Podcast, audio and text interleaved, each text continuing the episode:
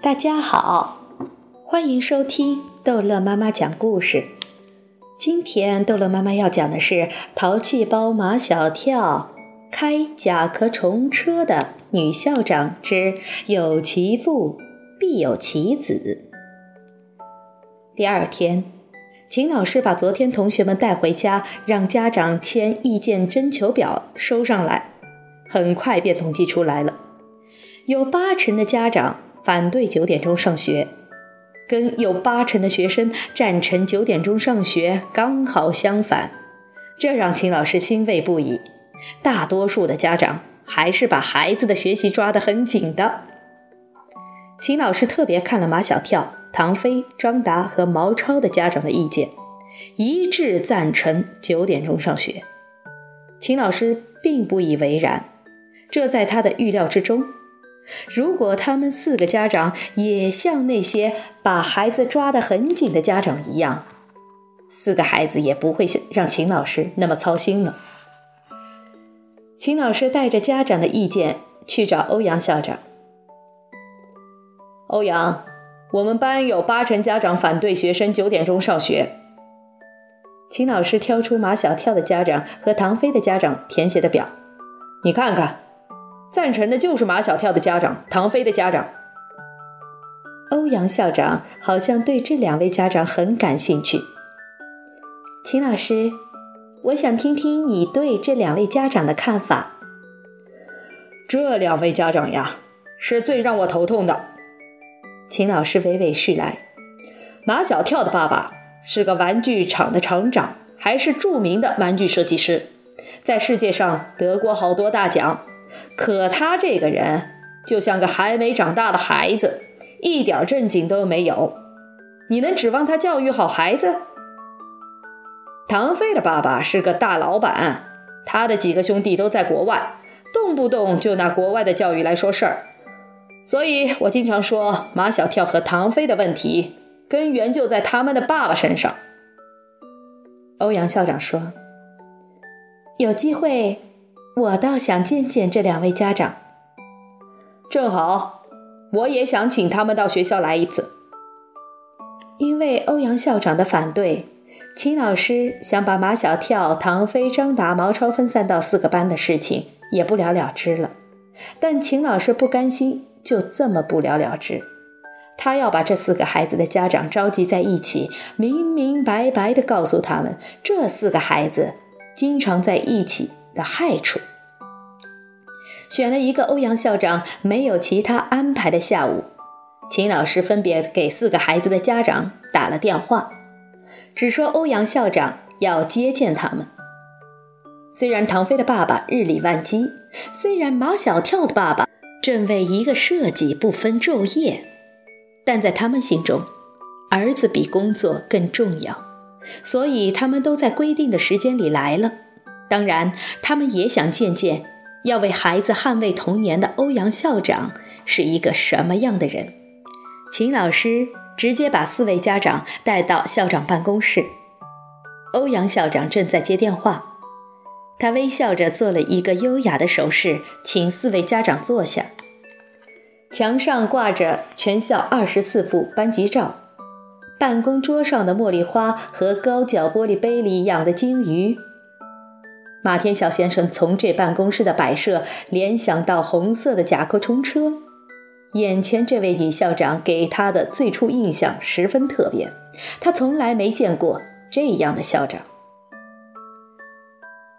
秦老师正襟危坐，用开大会的发言语气说：“今天请四位家长来，我们是想开诚布公地谈谈四个孩子的问题。”看秦老师如此严肃，张达的爸爸以为问题有多严重，紧张地问道：“他们怎么了？”他们四个的表现我不说，四位家长也清清楚楚。从一年级到现在，我花在他们四个身上的精力比花在全班同学身上的还多。当然，他们毕竟还是孩子。至于他们之间的关系，还要我们做家长的来帮他们把握他们之间的关系。毛超的爸爸笑了起来。那真是好的不能再好了。问题就在这里，秦老师更严肃了。他对毛超的爸爸也挺不满的，心想：真是有其父必有其子。看他嬉皮笑脸、没正经的样子，毛超跟他就是一个模子里刻出来的。不会有什么问题吧？马天笑先生说：“想想我们小时候也有几个好朋友，儿时的友情成了我们现在最珍贵的回忆。”老马说的在理，唐飞的爸爸慎重其事的像在开董事会。人长大以后交的朋友就不像童年的朋友那么纯粹了，多半都是有利益关系在里面，而且，我想唐飞的爸爸和马小跳的爸爸把我的意思理解错了。秦老师打断唐飞爸爸的话：“我并不反对他们交朋友，事实证明。”他们四个老在一起，弊多于利。你们做家长的，应引导他们跟其他同学交朋友。全班那么多同学，如果他们分别跟表现好的同学交朋友，就会受到好的影响，就会一天天进步起来。秦老师的这一番话，让四个男孩的爸爸沉默不语。秦老师心里暗暗高兴，他以为。他晓之以理，动之以情，终于把这四个自命不凡、不好对付的男人说得心服口服。欧阳校长始终没有说一句话，他十分专注地听秦老师说，听四位家长说。就在秦老师说完，四位家长沉默的时候，他也没有要说话的意思。唉。马天笑先生重重地叹了一口气。现在的孩子都很孤独。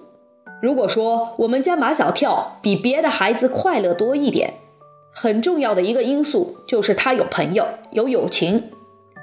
为什么我们一定要把这一点点快乐都给他们剥夺了呢？秦老师急了：“这怎么叫剥夺孩子的快乐呢？我……”秦老师，我们先听听家长的想法。欧阳校长温和地制止了秦老师。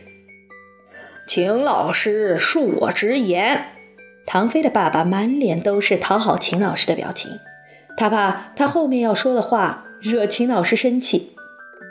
我觉得这四个孩子做朋友挺好的。他们各自性格特长不一样，知道取长补短，知道团队精神。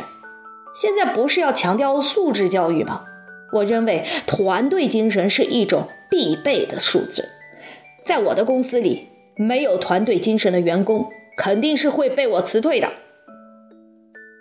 马天笑先生接着唐飞爸爸的话说：“拿我们家马小跳竞选超级市长的事情来说。”如果马小跳单枪匹马，超级市长哪里轮得到他？正是有他这几个好朋友的鼎力相助，张达教他跆拳道，唐飞和毛超帮他组建粉丝跳跳堂，帮他拉选票。听马天笑先生讲马小跳竞选超级市长的事，欧阳校长由衷的笑了。他来这个学校任校长之前就知道马小跳。就是因为他在电视和报纸上看到了竞选超级市长的有关报道，马小跳给他留下了十分深刻的印象，从此他忘不了这个孩子。特别巧的是，开学前他第一次来这个学校的路上，他的甲壳虫车没油了，停在路上，遇上了正要返校的马小跳、腾飞、张达和毛超，当然。那时他还不认识他们，是他听见唐飞叫马小跳的名字，才知道这四个孩子中间有一个是马小跳。于是他装出求助的样子，想看看遇到突发事件这几个孩子是怎么处理的。让欧阳校长感到欣慰的是。在整个帮助他的过程中，欧阳校长从这几个孩子身上发现了许多当今孩子所欠缺的东西。好了，这一集的故事就讲到这儿结束了。欢迎孩子们继续收听下一集的《淘气包马小跳》。